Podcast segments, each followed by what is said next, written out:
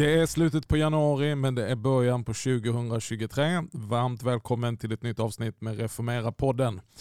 Reformera-podden görs eh, av Reformera tankesmedja och nätverk för helkyrklighet tillsammans med eh, EFS missionstidning Budbäraren och EFS Sverigeavdelning där jag också arbetar som inspiratör. Och eh, Det här blir ett extra inspirerande eh, avsnitt för att nu har vi tillbaka Hans Weissbrott, min gode vän och broder och inspiratör han också i Oasrörelsen. Välkommen Hans! Tack så mycket! Har du haft en god start på det nya året? Eh, men jag brukar alltid säga så här, frid i striden. Så att det har stämt bra i år också. Det har varit rejält, allra mest frid och nåd och glädje och så där. Så har man en del strid och kamp också. Så det, det, det är mixen där som jag tror är på den här sidan evigheten så är det nog det vi får leva med. Ja, nej men det är ju så. Det är eh, verkligen så. Det är både plus och minus. Det är både uppför och nerför. Eh, var befinner du dig just nu Hans? Du är med på telefon som säkert folk hör här i, i avsnittet. Jag ser just nu ut över exotiska Mölndal från mitt arbetsrum i mitt hem här. Mölndal, det är du. Är, och du, du har varit och talat på, eh, på lite bibelskolor och grejer här. Ja, Bibelskola Väst som är ett samarbete med Smyrna och eh, Hillsong och några andra församlingar. Och så har jag en Israelkurs, typ en gång i månaden har jag dem och så åker vi till Israel i maj ihop. Härligt. Eh, hur ofta är du i Israel Hans, på ungefär utslaget? Är det en två, tre gånger per år? Nej, det räcker nog inte. Jag åker dels dit för leda pilgrimsgrupper, men sen åker jag också dit lite, lite andra skäl. Så att eh, jag skulle säga att jag är där nog 57 gånger per år kanske. Wow.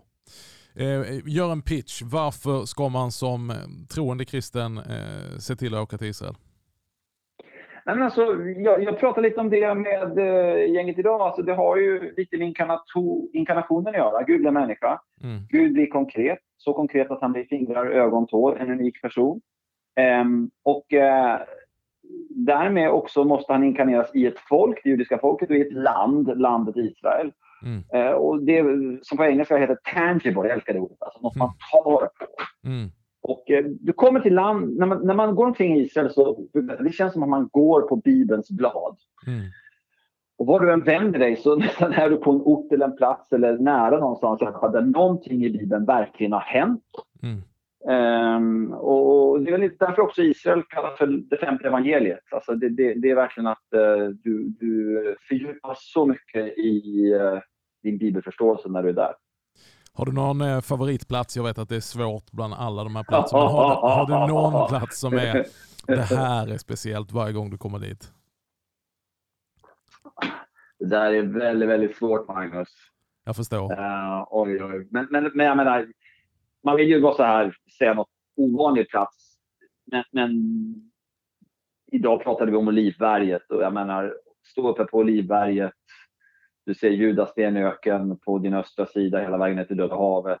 Längs med bergsryggen söderut så skymtar du Betlehem en bit bort. Ser över den norra bergsryggen mot eh, Samarien och Galileen och sen så mm. västerut ser du Jerusalem. Det är klart att det är speciellt. Mm. Jag har två favoritplatser. Det är eh, stranden vid Genesarets sjö eh, och eh, berättelsen om Jesu, den uppståndne Jesus eh, möter Petrus som precis har förnekat och sen Olivlunden, Getsemane, Olivpressen. Ja. Ja. Båda de platserna eh, har betytt eh, väldigt avgörande upplevelser och tilltal för mig på de platserna. Ja, ja. Det kan, jag ser, man, ser man ju från Olivbergskön faktiskt. Det, det, är ju där nere liksom ja. i, i uh, dalen där, Kidrondalen. Så att man, man skymtar ju där, det är också en väldigt stark plats Ja. Ja, men, eh, spännande. Du, innan vi går in, in på dagens ämne, vad är dina tankar, förväntningar, böner, känsla inför 2023? Oj. Uh, ja, det var en bra fråga. En liten fråga så här. Vad, vad, ligger, vad säger du? Nej, men vi ser, vi ser att det stormar mer och mer. Alltså både på utsidan i världen såklart, och det är ju i hela världen. Så det är vår insida såklart också. Men, men även i kristen kyrka på olika sätt. Eh, så att eh, jag min, min bön är någonstans frid och vägledning och, och andliga genombrott mitt i stormen. För jag tror att eh, både världen och kyrkan så kommer vi nog få räkna med en växande storm.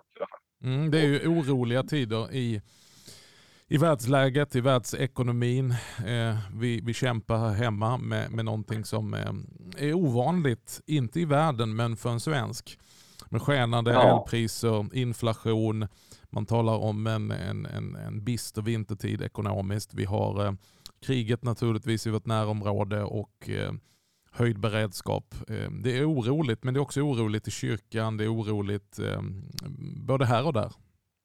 Ja, verkligen. Alltså, det, det, det, det är, eh, och jag hade en väldigt fin träff i London här för några veckor sedan. En väldigt fin, eller nej, för en vecka sedan. I torsdags satt jag med i London med biskop Andrew Watson som eh, också delar just att, att eh, det stormar i anglikanska kyrkan också mm. Eh, på olika sätt. Och väldigt, väldigt spännande möte. Så att, ja, jag tror att det här är de här födslovåndorna, för att mm. tala Matteus 24.8 språk, de, de, de kommer nog bara öka i styrka. Vi är alldeles strax tillbaka med dagens tema.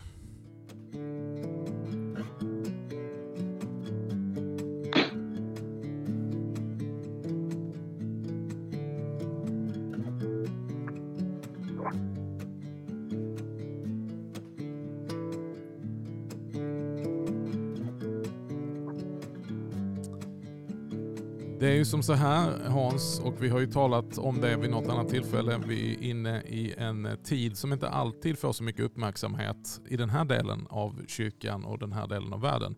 Epifania, alltså den tid som inleds i och med trettondagen och som är ja. vad ska vi kalla det, den, den förlängda eh, jultiden och uppenbarelsen av det som har skett under julen.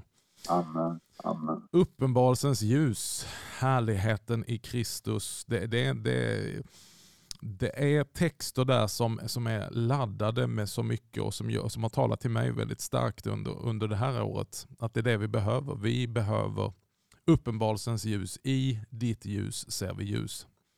Amen. Och Den här tiden inleds ju med det som ibland kan framstå nästan som en legend. Eh, det är precis som att eh, när man, när man talar om de här texterna så kommer folk tillbaka till söndagsskolan och tänker på pepparkaksgubbar, jultomtar och de tre vise männen.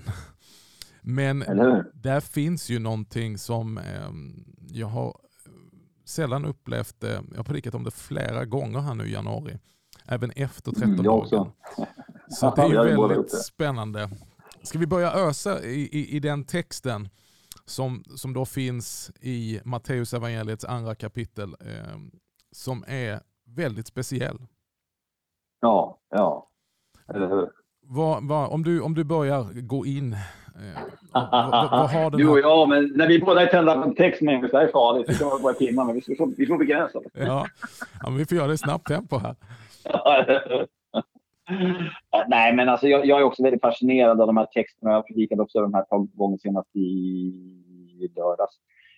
Eh, alltså, för det första är det ju läckert hur, hur Gud gör någonting som är liksom helt eh, utanför boxen. Mm. Eh, hur han talar mycket bredare och djupare och starkare än, än vad vi någonsin kan ana. Det var väl ingen som hade kunnat ana att, att eh, de här vise männen på, på eh, grekiska står det magoi. Mm.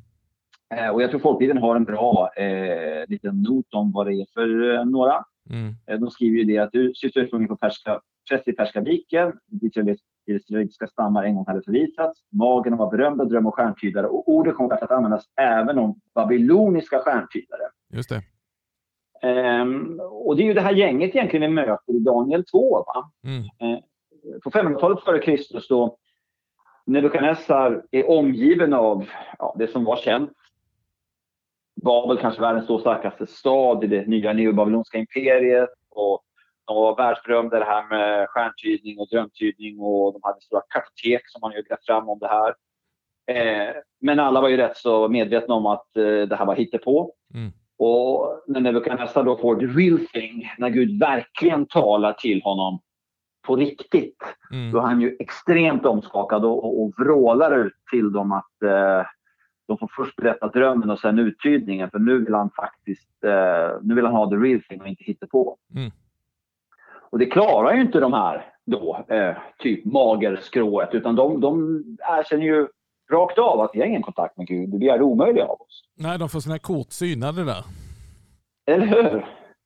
Eh, och det gör det ju nästan ännu mer spännande liksom att det, det, det är just några, kanske inte just från Babel, men någonstans därifrån. Det, är just några från det här området, den här gruppen på något sätt som får en äkta uppenbarelse den här gången. Ja. Eh, från Anatolon, från soluppgången och eh, det är ju så makalöst läckert tycker jag det här att de är medvetna om att det då är en judisk kung. De är medvetna om att de kommer möta typ en bebis slash liten nyfödd, ja, relativt ung pojke mm. var i judarnas nyfödde kung.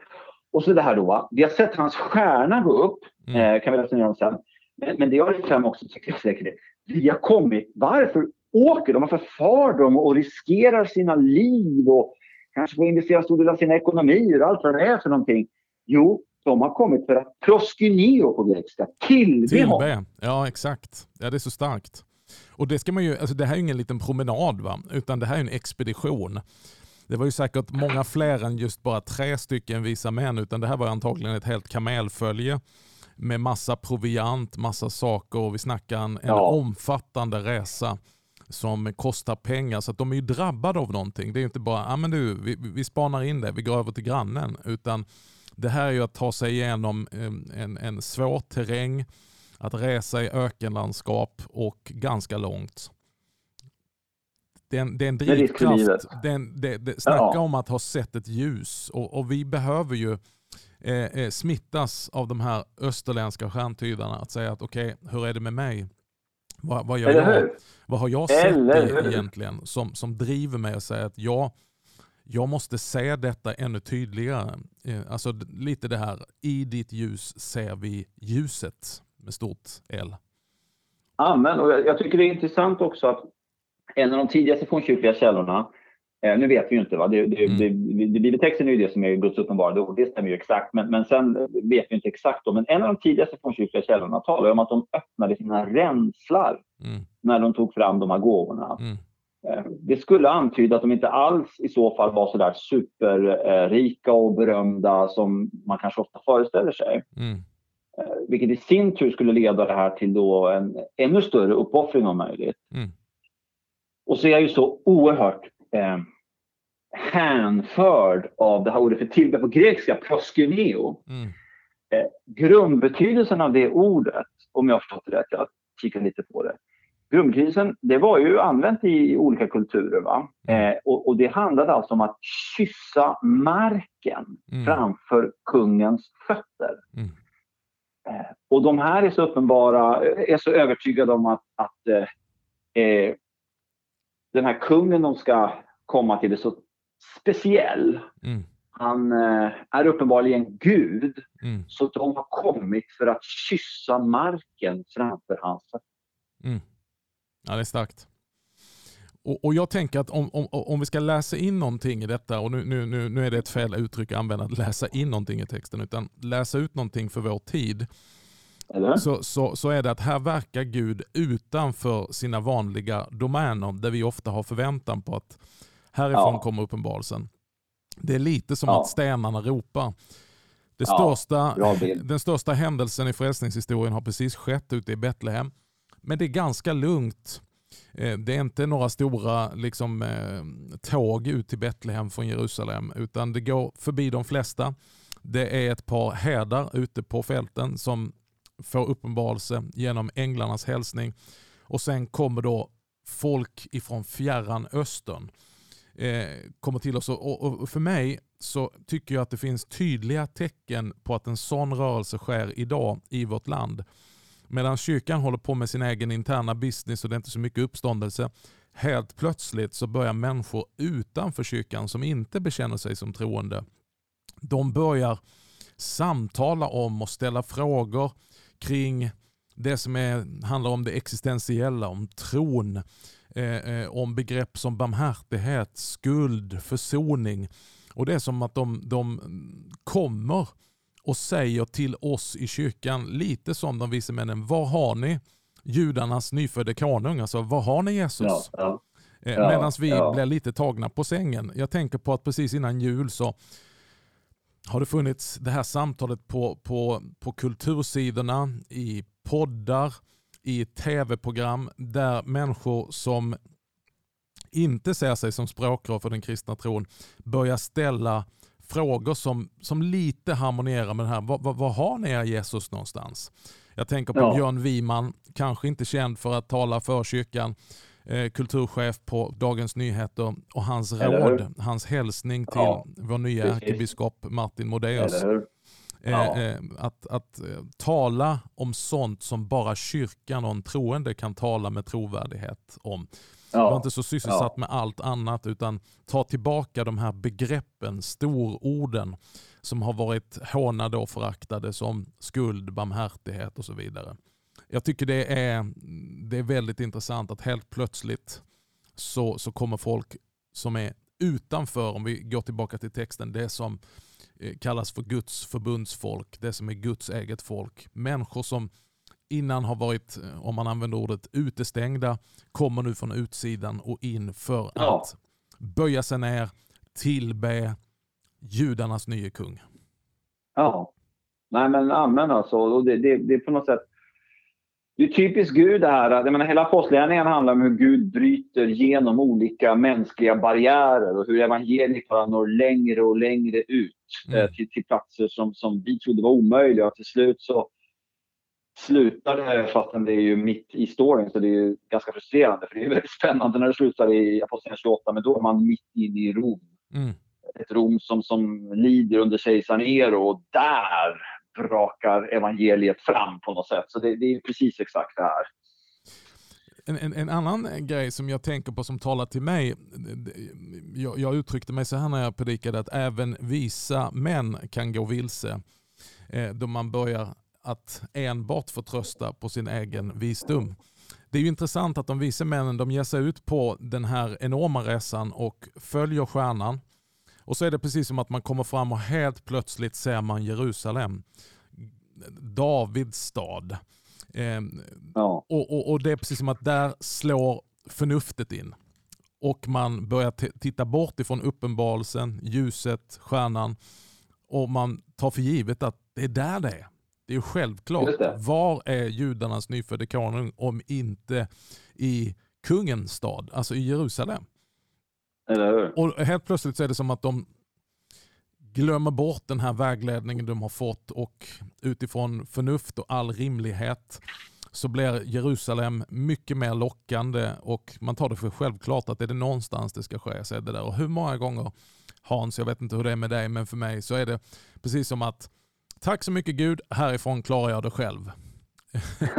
jag har haft en fantastisk övernaturlig ledning, du har lett mig steg för steg, jag har levt ja, i ditt uppenbarelses ja. ljus, men nu, nu, nu, nu kan jag räkna ut själv, resten själv. Och så ofta uh, som vi går uh, fel. Eller, men, men då är det ju väldigt, då är det väldigt uppmuntrande att Gud ser till att de kommer rätt till slut ändå. Liksom. Det är ju Guds nåd där då att uh, de kommer ut lite grann i ena dikeskanten, men då uh, blåser Gud dem rätt igen. Ja, det gör han ju med hjälp av skriften. Att helt plötsligt kommer de dit, ställer den här frågan. Herodes han kallar till någon sorts eh, eh, eh, han kallar in den, den religiösa eliten, de skriftlärde och de öppnar skriften och de har klara besked. När han ställer ja. frågan, var ska, var ska han födas någonstans? Ja, det är Betlehem, säger de med självklarhet. Ja, precis. Och de hade rätt också. Ja, så att skriften, ibland så, så, så kan vi ju ge för mycket cred till den här övernaturliga ledningen. Men, men som vi sjunger i sången, stjärnan leder ej bort men hem. Alltså all ja. form av uppenbarelse och ledning av den helige Ande leder oss alltid till skriften och det är skriften som kan ge oss klara besked. Ja, och, och, och sen tänker jag också så här att, att, att eh, eh en annan vinkel, det är ju så härligt att man kan ha olika vinklar som är extremt upp, uppbyggliga eh, utifrån Guds ord, liksom, inte minst här. Va? Och det är ju det här att jag tycker att de här magerna är eh, oerhört befriande förebilder. För att, eh, jag tänker i vår tid, va? Eh, vi lever i lajkarnas tid. Vi lever i tiden då, då, då aldrig förr har det legat så stor press på eh, även kristna liksom, att, att eh, vara så eh, extroverta mm. med allting som man gör på alla olika sätt så ska det noteras av folk och gör inte det, då finns man inte.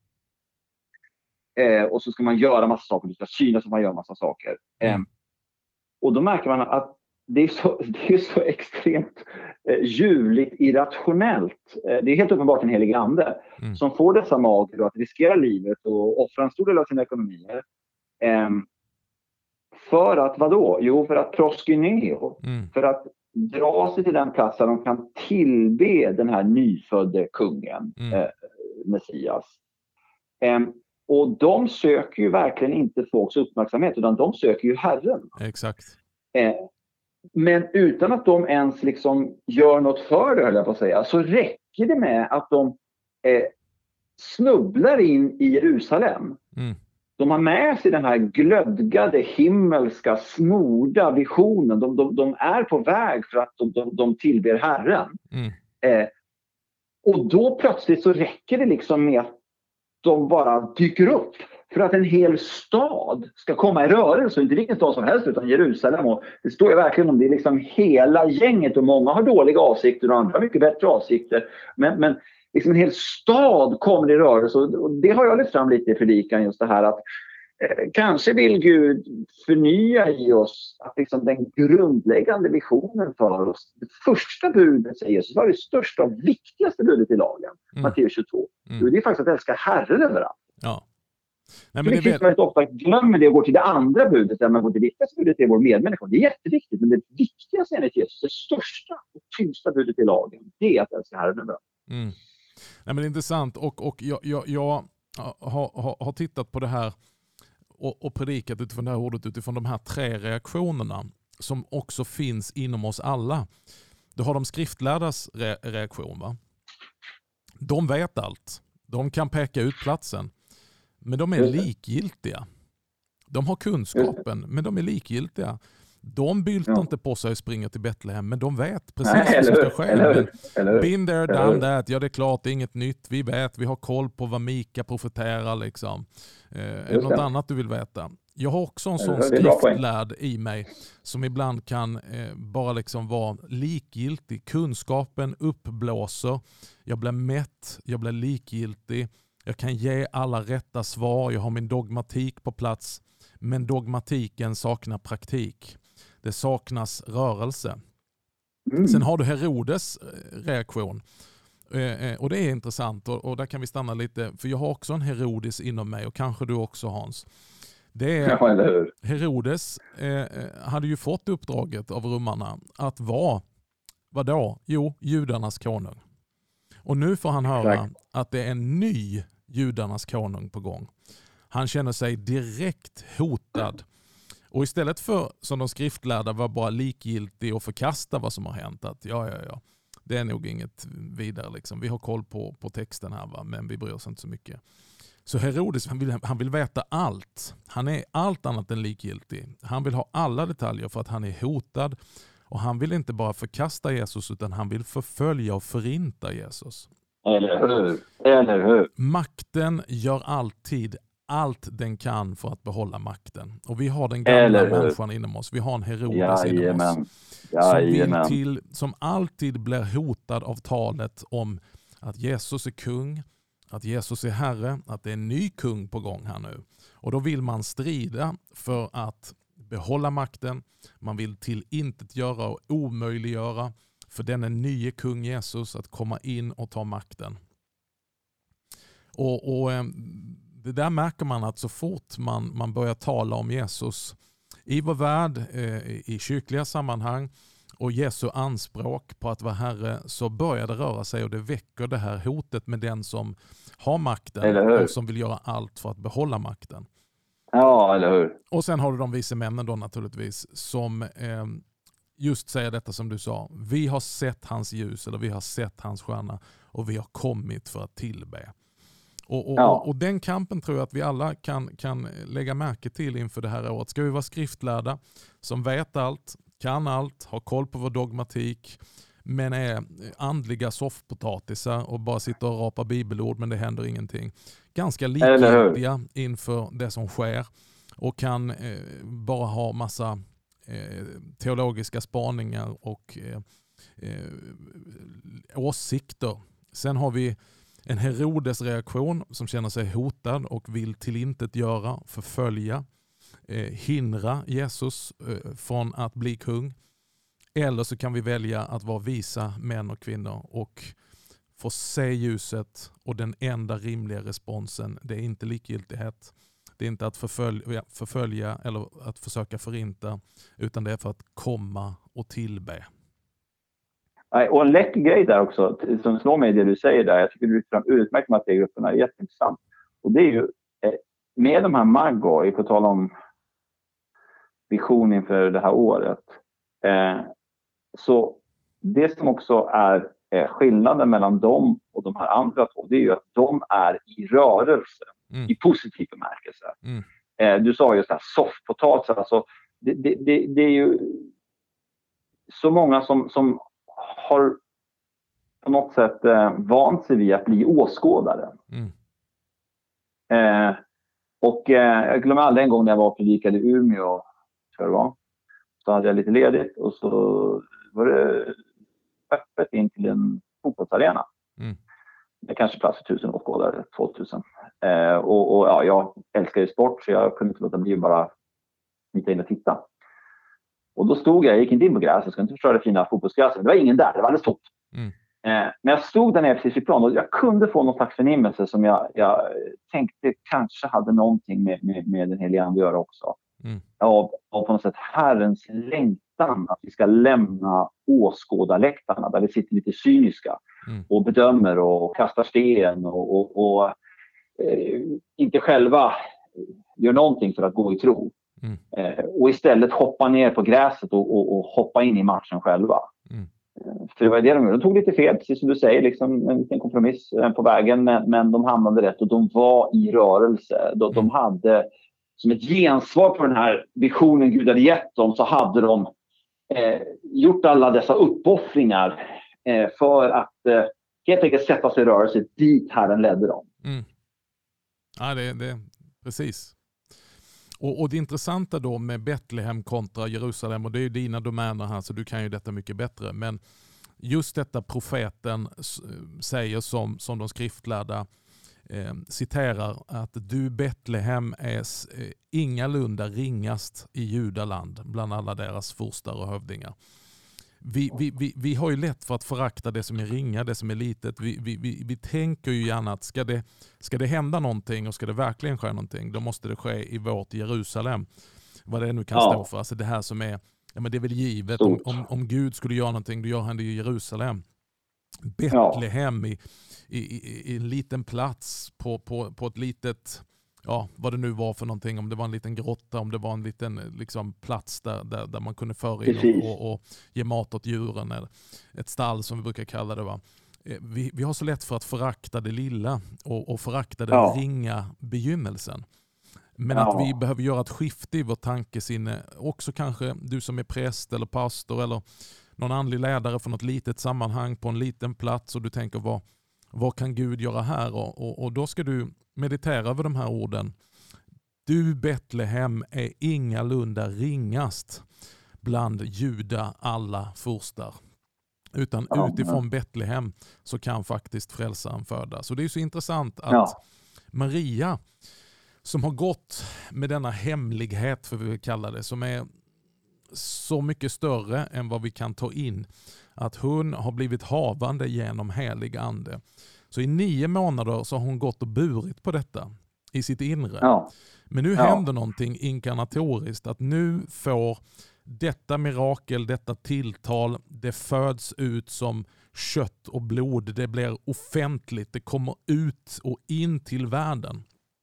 Ja. Och, och det är någonting eh, med oss också, att vi, vi många som kan bära Jesus inom oss och har liksom en tro som finns där, men det är det är en väl förborgad hemlighet men det händer någonting när vår tro eh, eh, eh, materialiseras, bekänns, blir offentlig.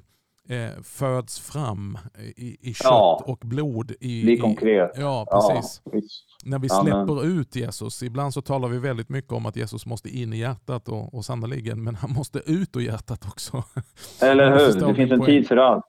Och, ja, och det är, det är lite det magerna gör också. Alltså när de sätter sig i rörelse, då blir de ju plötsligt någon som man kan möta, någon man kan se. Det är ju en bekännelse, deras resa i sig och ännu mer en bekännelse när de vågar gå in i Jerusalem då och, och, och ställa dessa frågor. De, vet, har ju inga garantier för hur de ska bli mottagna. De hade kunnat bli avrättade på säcken egentligen. Allting ligger under det romerska imperiet. Så att det är en synnerligen riskabel manöver de håller på med. Mm. Så, så de externerar ju på något sätt bara genom eh, den här, att de, de följer den här visionen. Ja. Nej, det, det... Så att, eh, det finns mycket av oss eh, eh, kristna och svensk kristenhet att eh, lära av, inspireras av och ta rygg på de vise männen. Och som jag, säger, som, jag, som jag sa innan, att jag tänker att vi lever i en sån tid att vi som lever i någon sorts sömn blir tagna på sängen och väckta när stenarna börjar ropa, som vi brukar säga. Att eh, de som är utanför ropar in och säger vi har kommit för att tillbe Jesus. Eller hur? Eller hur? Eller hur? Nej, på tal om det här med förra visionen, vi ska börja stänga snart här nu, men, men e, e, ett exempel som jag har tagit som jag tycker eh, på något sätt bryter ner det. För mig blev det så här, en, en sak jag upplevt, en, en människa jag har mött. Eh, på tal om att liksom gå deras väg, för man kan också känna någonstans att de är så annorlunda så att det kan vara svårt att tänka att det har att göra med vad jag ska göra i mitt liv, att eh, följa en vision för att tillbe den nyfödde kungen och allt vad det är. Eh, men, men, just den här kallelsen att gå och, och proskyneo, mm. kyssa Jesu fötter eller kyssa marken framför Jesu fötter. Jag hade ju en 16-årig tjej som kom till mig en gång när jag var skolpräst för Credo. Mm. Och eh, hon var ganska blyg, mötte henne på ett par läger. Men nu var hon tänd. Mm. Var lite blyg, men väldigt tänd. Hon var väldigt glad, precis som det står väldigt, väldigt mycket om glädje. Ja hos de här magerna. Vers 10 till exempel tror jag är den vers i hela Bibeln som har mest glädje i en vers. Det är alltså två ord för glädje. Samma ord upprepas en gång och sen är det två förstärkningsord. Så det är fyra glädjeord i en liten vers. Mm. Eh, kanske ett rekord, vad vet jag. Men eh, då kom hon till mig och hon var väldigt glad och så sa hon att, att, att hon upplevde från Herren att hon skulle starta en kristen skolgrupp på sitt mm. gymnasium. Stort gymnasium i Göteborg med 2000 elever. Eh, och jag då frågan, den vanliga testfrågan. Så, hur många är ni? Mm. Och hon var lika glad och sa, nej det är bara jag, sa hon. Mm. Och då blev jag väldigt orolig, men hon var lika glad. Eh, och så sa hon så här, eh, kommer jag att ah, ah, och jag, jag upplever att Gud har sagt till mig att jag ska, jag ska eh, gå till rektorn och fråga. Han ska ge mig ett rum på skolan.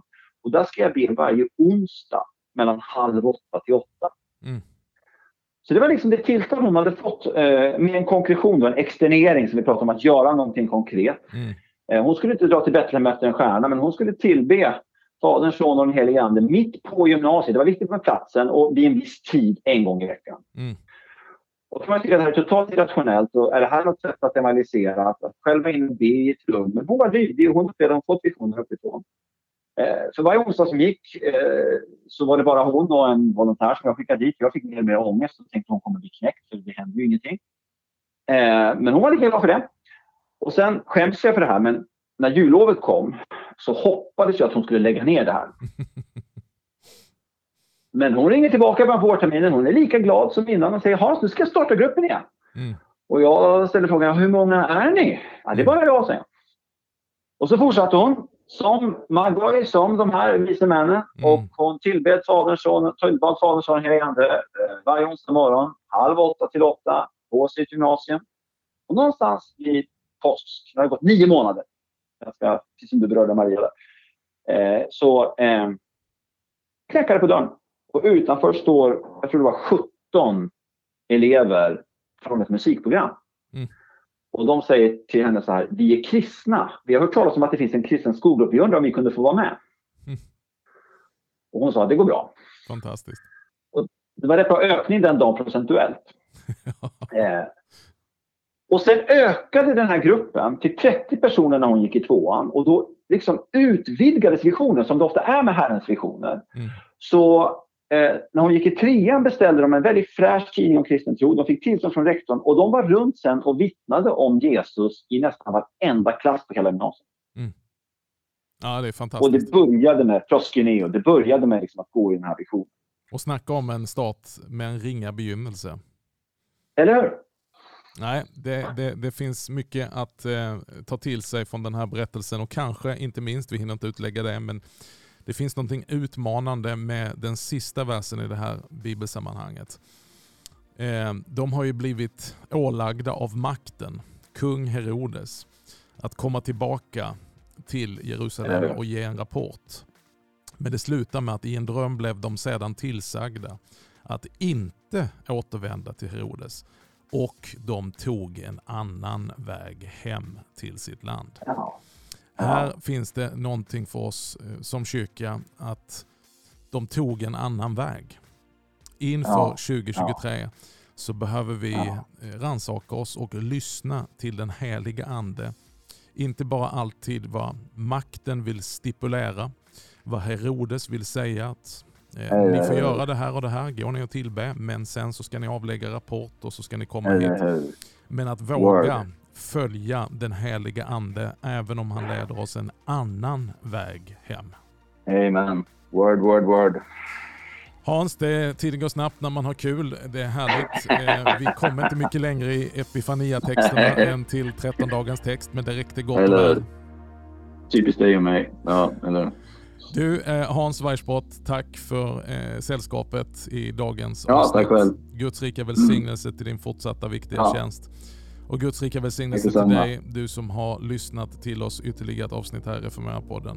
Vi är tillbaka nästa fredag. Tills dess, så vandra i frid, även om det är strid.